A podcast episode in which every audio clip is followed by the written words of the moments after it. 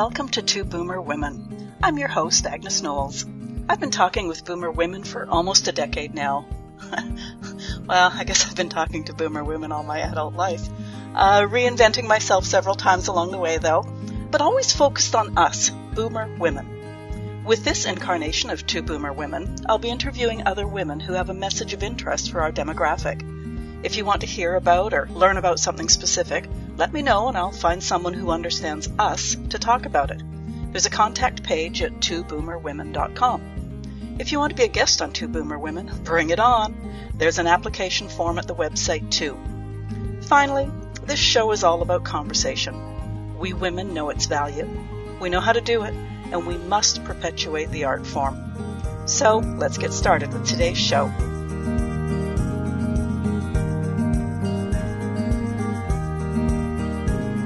Welcome to the Two Boomer Women podcast. I'm your host, Agnes Knowles.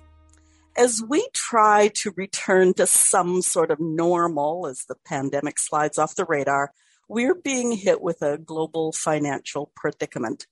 This predicament has all the powers that be searching their thesauruses, or is it that thesauri, for a word that isn't recession.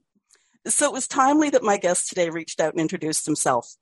He calls himself the prolific investor who challenges conventional wisdom. He wrote a book called Get Off Your A Dollar Sign Dollar Sign. I like that. Get off your ass and manage your money. Now, I've written several articles over the last few years about how retirees' income levels often do not cover the basics of daily life. Government pensions are sadly inadequate at paying the bills, and there are many people who don't have other work pensions to draw on, who made ends meet over their working years but are now struggling with reduced income and increased costs, or those people who were full time homemakers, so don't collect CPP. Um, and that's the of pension plan for those of you who are other than Canadian. All workers pay into the fund over their working years, and then the government pays out a, a pension post retirement. Chris is American, so we'll no doubt mention 401ks, maybe taxation do a bit of research in your home country and see what you can do to match his suggestions where you live. Chris Odegaard, welcome to the Two Boomer Women podcast. Hi, Agnes. Thanks for having me on here. I hope I am a man, so if there's two women, it's just you and me, right? Formerly used, two women. well, it, it's funny because it, I went through a stage where it was Manly Monday, and then I had a oh. really hard time finding a man for regular Mondays. And then a, a lovely young man who was on podcast said, you should call it uh, Monthly Man Day. So I tried that for a while, but men are few and far between. So it appears. I don't know. That's that's just my experience. So well, I didn't um, see a whole lot of whole lot of men on your podcast. I went, oh my god! I wonder if she thought I was Chris Christine, a female. Now maybe oh, I'm not even supposed to be here. no, no, no, no. You're welcome, and I'm really pleased to have you. Yeah, if you scroll down there, there have been men, and uh, for a while I was getting one a month, but uh, we'll see how it goes. But Chris, I want to preface our chat today by saying you're give us, giving us information that we'll digest however we see fit, that you aren't making personalized investment advice. Thank you. One of us had to say that, so that's good. okay, just yeah, let's clear the air right at the beginning. And is it fair to say your considerations are available in many countries, not just the US? Yeah, the, the principles are, I think, universal. Obviously, you know, some of the tools, the different retirement plans vary country by country, but the principles are, are pretty universal. So, yeah, okay, that's great. Um, I checked out your website, and it seems that you were a conventional investor using conventional wisdom for a number of years. Right. Could you start by explaining conventional investing, please? Sure. Well, in the in the investing world, there are conventional investments and alternatives. That's the, the big dividing line. And it's really easy to, t- everything that is a conventional investment is something that's publicly traded. So it's traded on a, you know, you know, on a New York Stock Exchange or the Canadian Exchange or whatever. And then everything that's not publicly traded, those are alternatives. And that would include, you know, every type of real estate, um, commodities, you know, gold and silver, um, uh, notes, uh, private shares of small businesses, So everything that's not typically publicly traded, those are alternatives. Private lending, uh, cash value life insurance is actually a really good, uh, which I should preface that say the properly constructed cash value life insurance is a really great uh, uh, alternative investment. So yeah, everything that's not on the stock market. And so I, I say that I was on the 401k highway to mediocrity for many, many years, you know, and and then some things happened to me and I changed my ways. But I have a really interesting statistic in that, you know, uh, for those people who are using some type of retirement vehicle like a 401k or its equivalent, equivalent as their primary retirement tool, 92% of those people will not get there. They will either have to work longer or they will just have to have a reduced retirement lifestyle because those, you know, the whole philosophy behind those plans is to build this giant mountain of money. And when you use something called the 4% rule to figure out how big that that mountain of money is just to have a, a normal standard of living. It has to be a multi-million dollar portfolio and only 8% of the population ever becomes millionaires. So the 90, then there's the 92% of us, right? And, and we thought we were going to, you know, build this, uh, this giant, this giant nest egg. And for 92% of people, they're just not going to get there. Well, I must say, must say, I, I, uh, I liked your uh, some of your blog posts because when I write my soapbox pieces, I use real numbers and I crunch those numbers. And I was reading real numbers on your on some of your blog posts, so it was like, yes. well, it's one of the it's one of the kind of thing you know It's one of the things I like about what I do is that I can actually pull out the math and demonstrate that what I'm talking about, you know, you have to make some assumptions because everybody's situation is a little bit different. But with these set of assumptions, here's the answer. And it's it's not a good answer, right? Yeah. Well, what started me on to my little working my way up onto that soapbox was the fact that I was meeting women who were retiring and they just thought that pensions would cover their lifestyle. Mm-hmm. And they were selling vehicles. I know somebody that actually had to sell their house. Um, mm-hmm. and I thought like, holy crap, like, like there's obviously a disconnect somewhere. So, um, yeah, that's what started me on my ranting and raving.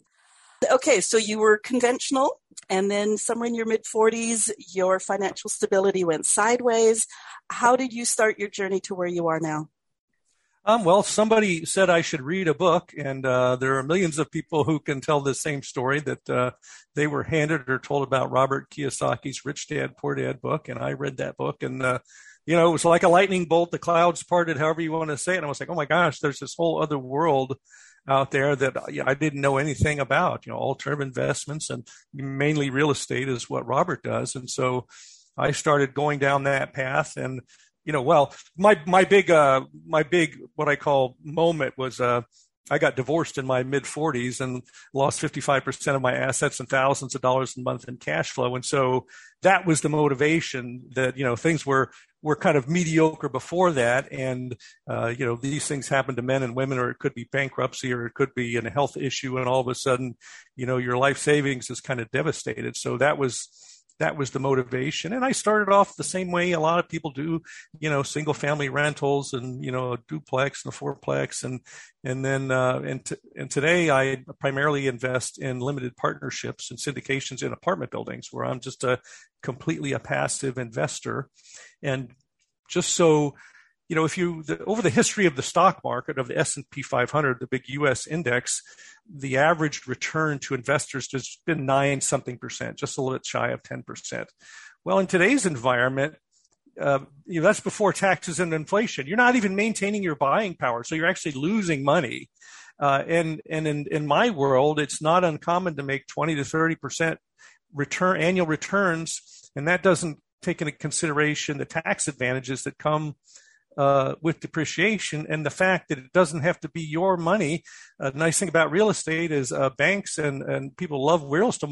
They'll just loan you money to buy it. Nobody will loan you money to to you know build up your 401k portfolio. So anyway, I I went down that direction after reading Rich Dad Poor Dad, and lo and behold, nine years later, I had recouped all that 55% and multiplied it many times over, and I quit my corporate job in uh, 2018, and I never have to work again unless I want to. And so that would have never happened if I had stayed on what I call the 401k highway to mediocrity. All I did was change the type of assets that I invest in. I was able to use leverage. I was able to get better returns and paid less taxes. In fact, I think it was 2018. I wrote an article about it. It was the same year that President Trump paid $750 in taxes and got a lot of crap for. I paid zero in that same year. okay, you may be my new role model. No. okay, so you've been teasing us here with a few you know ideas can you explain a few of the alternate investments and, and exactly what they are like just go a little wider yeah so uh, you know a single family rental. So you go out and uh, you know instead of just having one house for yourself you're more generous and you buy a house that somebody else can live in and you know the rent that you get pays for all the expenses and puts a little bit in your pocket. So then you just go from there. You can go you know bigger and more and things like that. Another alternative investment that i invest in through kind of a syndication or a fund model is atm machines. So i'm the owner of atm machines all over the country and uh, they provide me a fixed um, you know a fixed monthly uh, amount for seven years, and then they're kind of like a used car. You know, you buy it, you drive it off the lot, and it depreciates. So at the end of the seven years, your your machine's outdated; it's not worth anything. Uh, but you get a really, you know, a, a really great return on that money for seven years. So that's another thing. Okay, I just want to explore the ATM for a second. So you own the ATM. Mm-hmm. But it's got to be a bank that puts the money in there. Presumably, I don't think you're stocking yeah. it up yourself. so in yeah, well, there's there's well, just kind of like like a single family rental. There's all this. There's ways to you could be what I call the DIY, the do it yourselfer.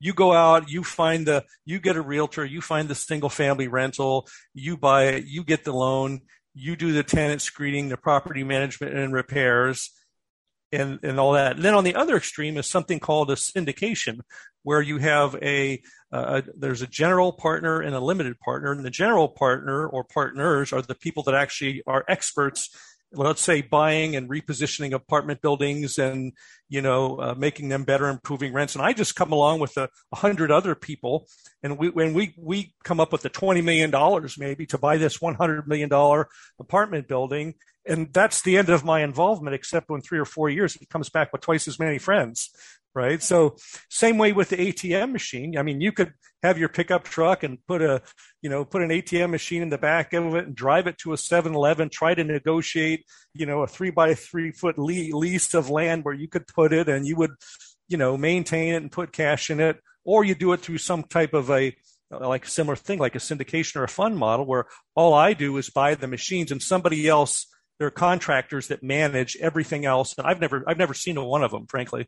I mean, I wouldn't even know it if I passed it on the street. You know, I don't. I, I mean, I have a list of what states they're in, but that's the way I like to do it. I like to be a very passive investor, and my goal is to make the most amount of money with the least amount of my time. So I search out investments that are like that.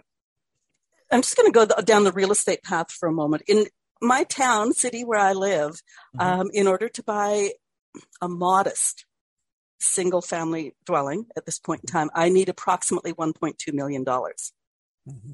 So my drawing on the principle of something I already own because the banks, especially at my age, isn't going to give me um, 100% financing. Well, I would say so. The, the one of the misconceptions is is that is that we have to invest in our, your your backyard.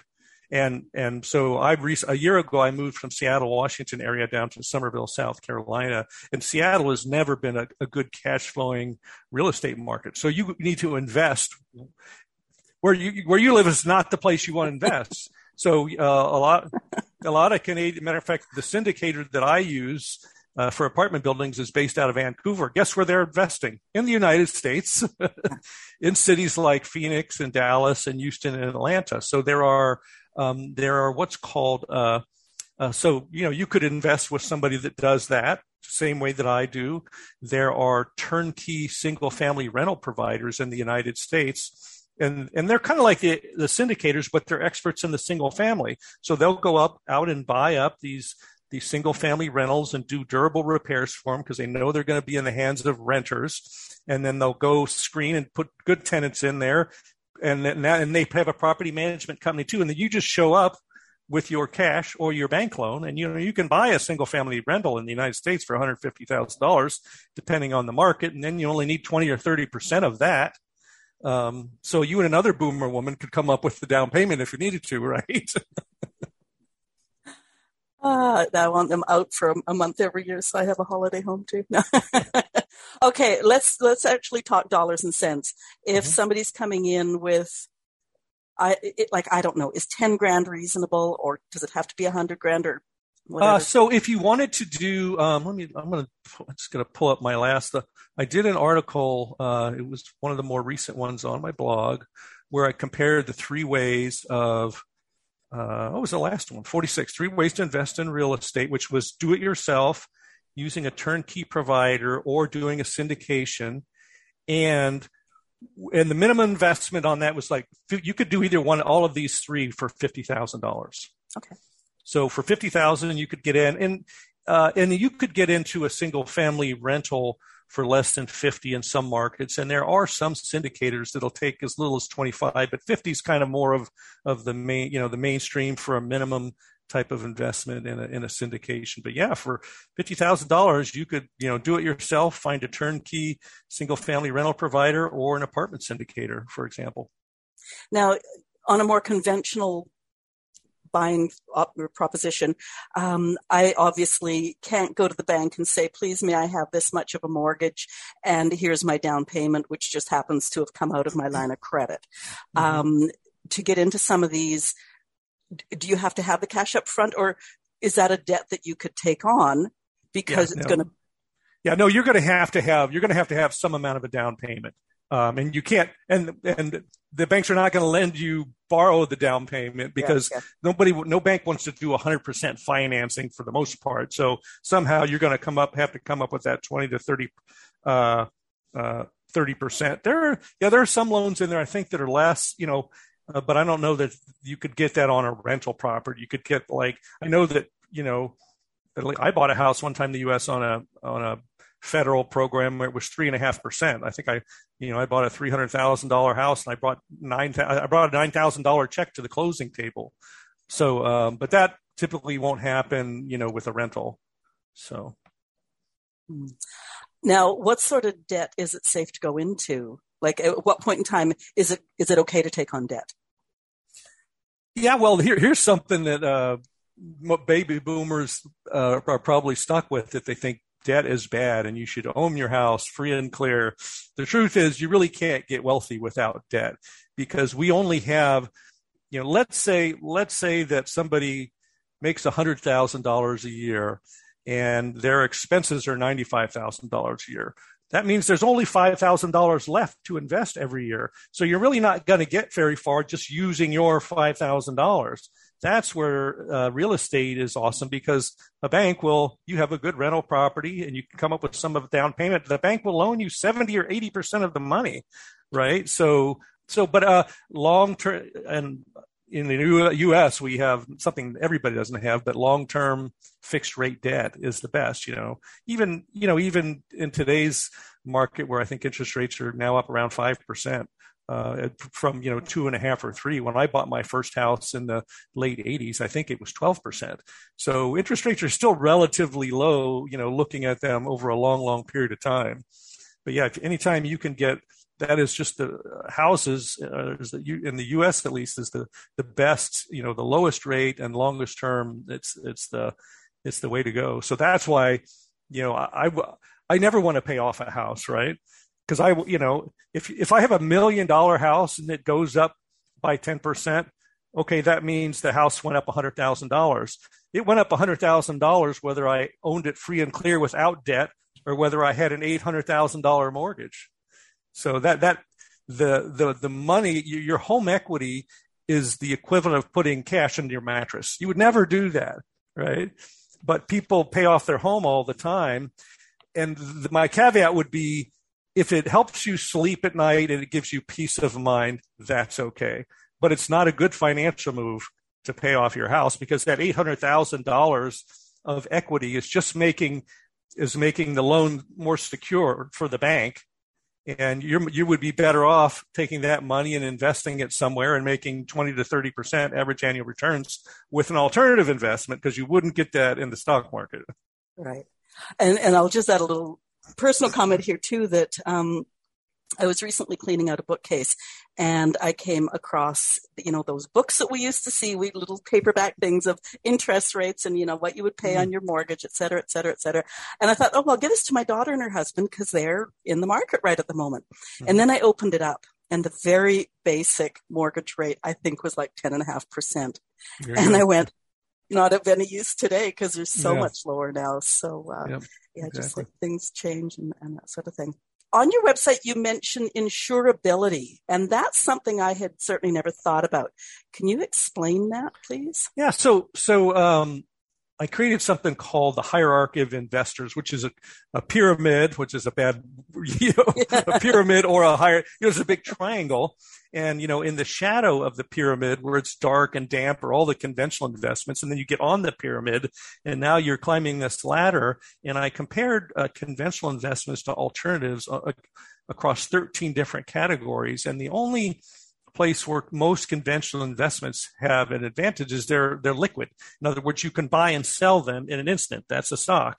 You know, you can't buy or sell a piece of real estate at the push of a button. But so some of the advantages are, we, we've talked about the returns are much better in alternatives and, and banks uh, will loan you money to buy alternatives and you can insure your alternative against loss. If you had a house, you would never think, let's say you had a house that was worth a million dollars most people would never think of not insuring their house, you know, against some kind of a disaster.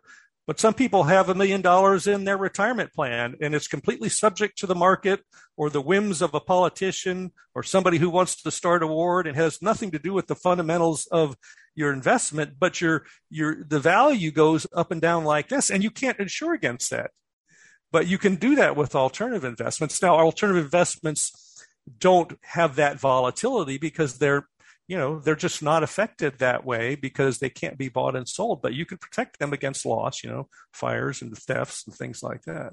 Uh, so yeah that was the the insurability piece you know if you walked into your uh, your insurance agent and said i have this million dollar retirement portfolio. I, i'd like to buy a policy you know they they fall on the floor laughing. Same thing if you said you wanted to build your million dollar portfolio and, and you had $200,000 and you wanted to borrow the, the other 800, you know, they just won't do it. Um, there's, and it's interesting because bankers, insurance people are pretty smart people, but there's some, there's something that they don't like about conventional investments. They won't insure them and they won't loan against them. So. Oh, it's a big subject. okay. Now, many of us have financial advisors is are the alternatives anything that they can look at, or is that totally out of their bailiwick? For the most part, the answer is no. And I have a friend who's a kind of he he likes alternatives, so he comes and talks to me. But he's a conventional financial planner, and I asked him, and I think this is in the book.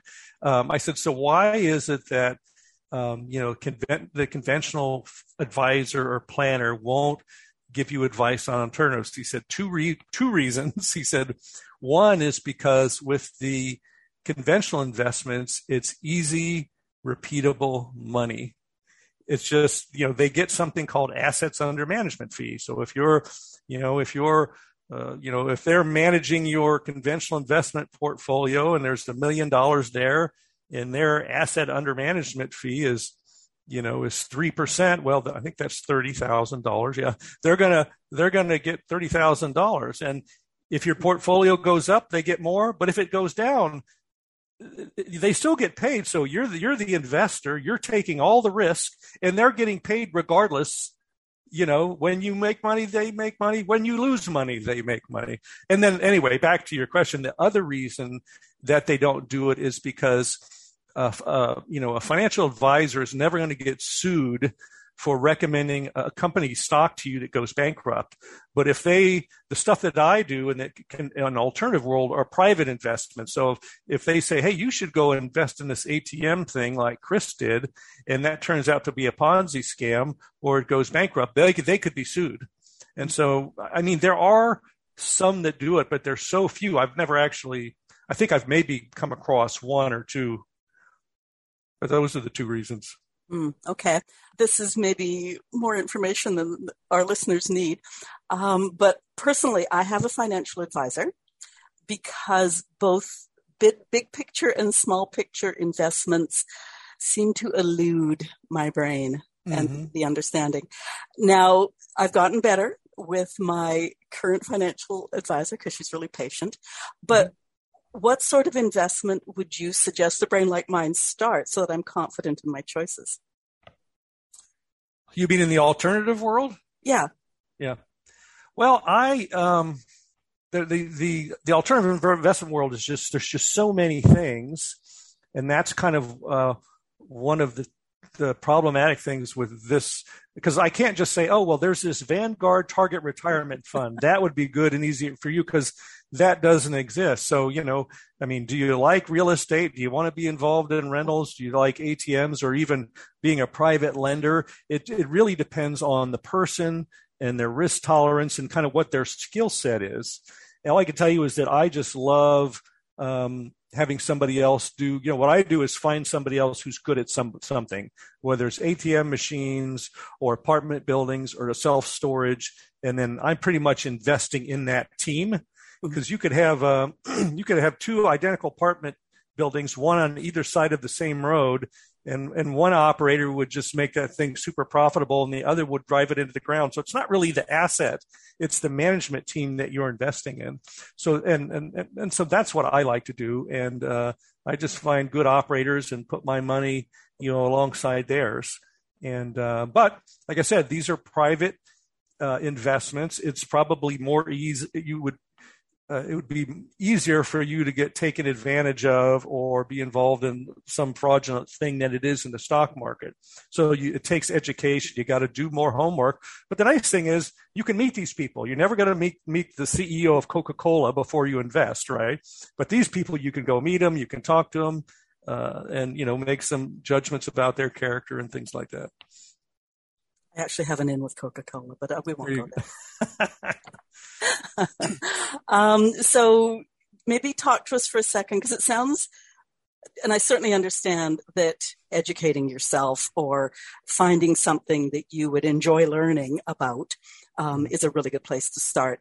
But just talk a little bit more about you call them syndications. Yeah. So um, if you're driving down the street in any city and you see this giant, I just keep using apartment buildings because everybody knows what those are, and that's what I like. And you see this 200 unit apartment building, it's very unlikely that one person, you know, came in with the money to build that or buy it, or one even one person came in with a down payment and got the bank loan. So say it's a say it's a 200 million dollar building so somebody who's an expert in acquiring and manage these apartment buildings, that would be the general partner said, let's go, let's go buy this one. And they said, okay, so it's a hundred million dollars. We need 20 for the down payment and another 5 million to do the repairs. So that's 25. Now they go out and at 50,000 or $100,000 at a time, bring in investors and those investors, you know, put up that $25 million and then and then we share the profits usually 60 40 or 70 30 with the larger portion going to the limited partners and the smaller portion going to the general partners. And it's just that's uh that's just a you know that, that's the way a lot of big projects are done. Investors bring the, the investors and bankers bring the money to the table and then you have the team who's the expert in whatever that asset is self storage you know shopping center things like that I think what I'm appreciating most about our conversation today is just the fact that some of these things have crossed my path in years gone by. Um, but because I didn't know anything about them, it's like, oh, good, buying an apartment block, you know, that sort of thing. Mm-hmm. Um, yep. But it sounds like for a certain group of people out there, this is mainstream investing. Yeah, it is. And it became, um, and I have to do a little bit of homework on this. So I, there was a time when this was just uh, wasn't really available to you know people like you and me. I'll just call us average people, not not to be insulting, but um, and then something. I'm gonna put well, my okay, bottom lip out now. slightly above average. um, and then with the job in the United States with the Jobs Act in 2012, something changed, and this became you know available to more mainstream uh, investors. But it's still but it's still only a fraction of people that are outside the stock market. So even though it's it's uh, you know it's now it's more readily available than it ever was, it's still only a minority of people that invest this way. Uh, and like I said, even though even though out of the 13 categories where I did the comparison of conventional investments and alternatives, conventionals are only better in one of those 13 uh, categories. So it's uh, it's just you know if you it's like the first time somebody said the world was round when everybody knew up until that point in history that it was flat and one person said no i'm sorry everybody else is wrong and i'm right. So that's me being the first person to say you know your 401k your RRSP they all suck. You know nobody's ever you know you probably were you're the people you worked with the family you grew up with the friends you socialized with they all put their money in the stock market and some of it was through these retirement uh, vehicles and so when you're the person that comes along and said everything you've ever known is wrong most people are not going to believe you I hope my acquaintance who's a flat earther isn't listening right now. there you go. Okay, I do want to say that I'm a legend in my own mind, just to go back to that average person. Yeah, no, I am. I am too. I say it all the time. okay, our audience is boomer women. Mm-hmm. What what other things can you say to boomer women about uh, alternate investing? Other well, than be never, brave. yeah, well, it's never it's never too late to get started. I'm on the you know I was born in '62, so I'm on the very edge of the of the boomer category and uh, you know i got started in my you know my mid 40s so it's never it's never too late to learn something new and and and you know uh, do the best you, the one thing is it's it's you know people like to beat themselves up you know i've said you know oh bad too bad i didn't know this 20 or 30 years ago but we all learn what we learn based on the environment we're in and the people that come across our path so it's uh it's never too late to get started and uh, there's lots of things uh, you can do to you know improve your situation. I mean, if you're sitting on a if you're sitting on a house with a whole bunch of home home equity, get a home equity line of credit and uh, very carefully and judiciously find a good place to put that money to use instead of instead of letting it benefit the bank by making their loan more secure, right? So get started, and my book is one place where they can get started, um, just to see all the advantages. And there's there's I have lots of resources on my website of the podcasts and books and um, you know different places where I've invested my money. So uh, I'm pretty open about about all that stuff. Now, if I go to my financial advisor and say I want fifty thousand dollars out of my investments um, because I'm going to go invest in a, a real estate property, something like that, right. and she's going to say, "What are you doing? Exactly. Um, so what's my response? Like, how, how do I be firm? Well, I think I think you have to you'd have to uh, you'd have to get a little bit educated first because you'd have to know. We'll say, well, but here the, the advantages of this real estate is that I can use other people's money. I can use leverage. I'm gonna I'm gonna get way higher returns. It has a built-in tax advantage. It it doesn't suffer the same volatility as the stock market and complete strangers are going to buy this house for me over the next the next uh, uh, 30 years. Oh, I'll, so you know the uh, the uh, and I wrote an article on this one too. The um, the big selling points of the retirement plans are that you are you get tax benefits because you you you you defer your taxes till later. That's one, and the other thing is sometimes the company makes a matching contribution, at least here in the United States. And those are the two big selling points. People go, oh, it's free money, so it's a no brainer. Well, the truth is, if you um, if you took the same amount of money, let's just say, let's say in a over the course of a year, you were going to put thirty thousand dollars into a 401k here in the United States, and and and so you get a certain tax advantage from that with the with the taxes that you would save on this one, you know, we'll we'll just call it a one-time contribution, even though it took place, so you know, paycheck by paycheck over 12 months. So the value of the taxes and the value of the company the company match would be, let's just say, it was three dollars. Now, if you went out and bought a single-family rental and you used the $30,000 as a down payment to get a $100,000 property, with the 401k, you, you put in $30,000, you get $30,000 worth of stuff. with a single family rental, you put $30,000 down and you get $100,000 worth of stuff. You also get built in tax advantages through depreciation. And you also get the equivalent of a company match. It's called a tenant, complete stranger paying your mortgage for the next 30 years. So the tax advantages and the kind of equivalent of the employer match in the single family rental was worth $3. It was worth $1 with the uh, with the 401k it's worth three times as much in a single family rental. And i did the math on my site. So it's not a no-brainer you know? Anyway but those are some of the arguments. And your your uh, and your financial planner uh, most likely won't believe it because they've never nobody's ever sat down and did the math right and so uh, take take my article, take one of my articles and say, here's why. Because Chris, the prolific investor, said so. well, and two thoughts come to mind is first of all, I have had financial advisors on the show and they always say, you don't have to take what the bank gives you for a person. You can find someone you can talk to, discuss with. So, so that's my first thought.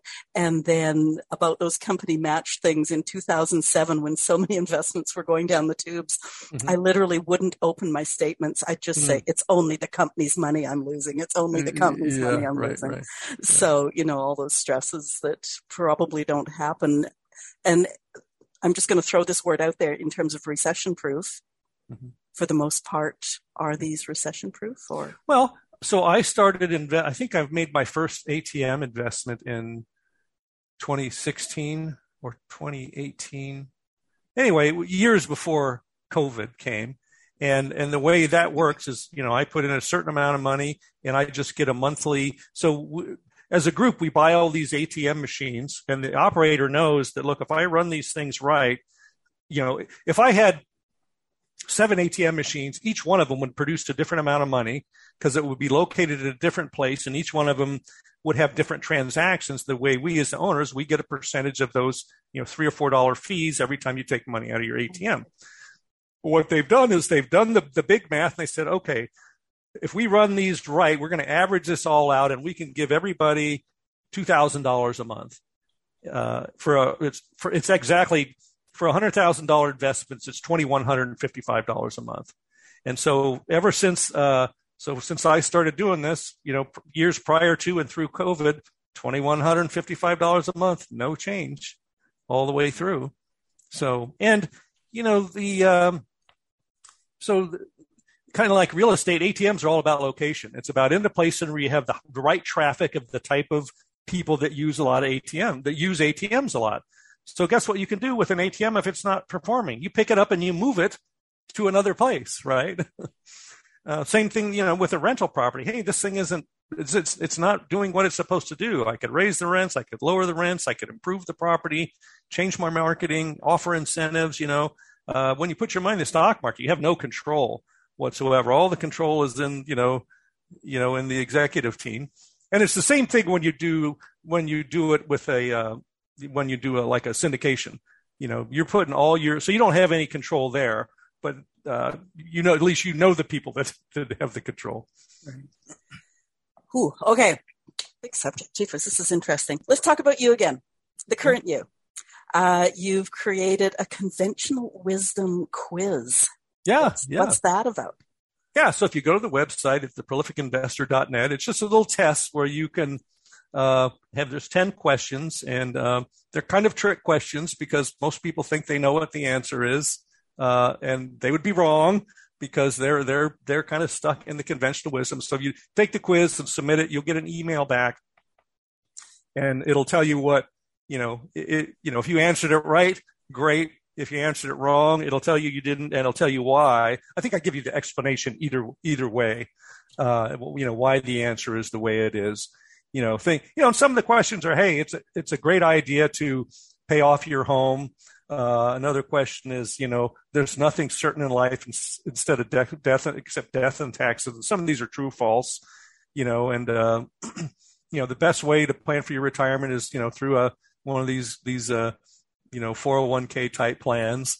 And so, uh, you know, a lot of people think you know, we a lot of people think, oh yeah, of course it's good to own your house. Of course that's the best way to do your retirement. But I'll tell you, I'll tell people why it's not. and link them to an article that I've written, which has a lot of that math that you love about about why it's not. Mm-hmm. Okay, so now that I've talked to you and I do know a few of the correct answers.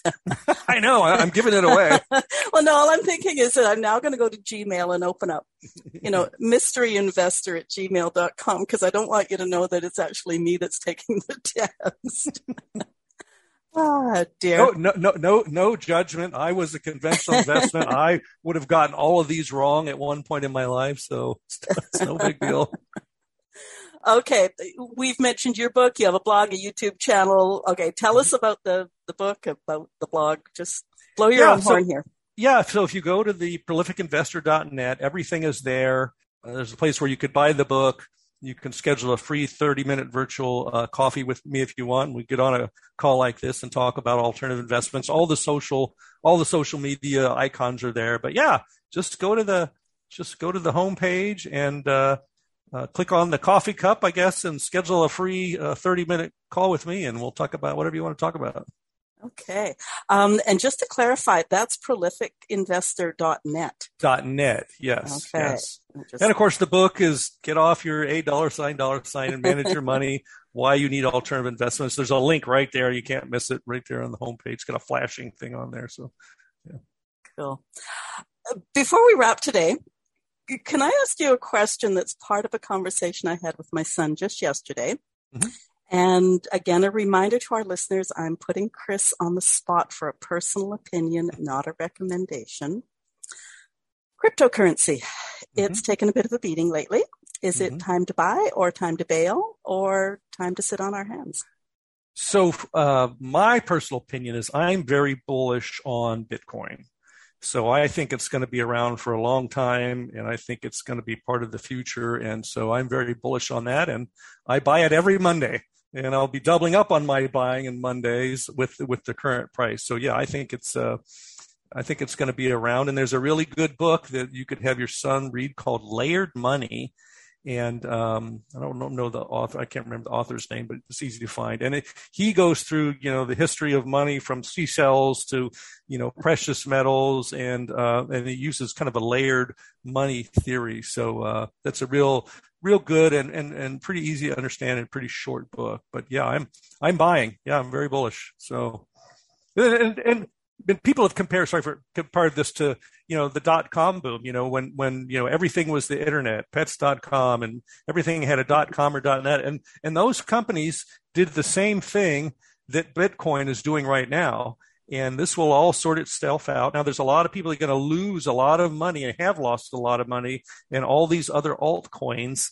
And um i i just yeah I, i'm just not doing that because that's more like uh, you know, being in the stock. That, that's really speculating, um, and it's just not it's just not what I do. do but I, I just believe in the, the long term viability of Bitcoin, and it will be it will come back. And now, is, for me personally, is a great time to buy buy stuff on sale. You know.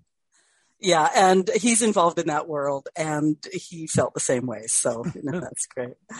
Ah, uh, dear. Ah, okay. Anything else before we wrap?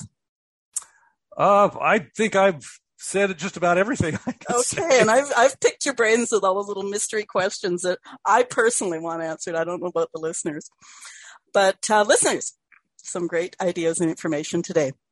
If you have thoughts on today's show, please talk to us. If you're listening at twoboomerwomen.com, scroll to the bottom of the page and leave comments there. We can be found at Apple, Spotify, iHeartRadio, most places a person would listen to podcasts. Feel free to leave comments there and leave stars and reviews. They help us grow. Before you go, hit the subscribe or follow button and you'll be notified about future interviews with more of my great guests. And share this episode with a few friends who will be around in retirement and you want to share some financial freedom with. Chris has certainly given us some food for thought today and share it with a, a, young person, you know, who's got a long runway ahead of them, and we could get them off of this mediocre highway before they even get started, or get them off before they spend too much time on it, you know. So. Well, I will actually be pointing my daughter and son-in-law to this because they're looking at that, you know, 1.2 million dollar investment, and mm-hmm. sort of plotting how to get it paid down, but maybe that's mm-hmm. not their best yeah. alternative. So that's that's exactly. great. Good. If uh, listeners, if you want to be a guest on the podcast or know someone who would be a great guest, there's an application form at the website. Chris Odegaard, thank you so much for being my guest on Two Boomer Women today, and not only explaining alternatives to the conventional, um, but also some uh, possible directions to an end goal. That was great. My pleasure, Agnes. Thanks for having me on. Have a great rest of week.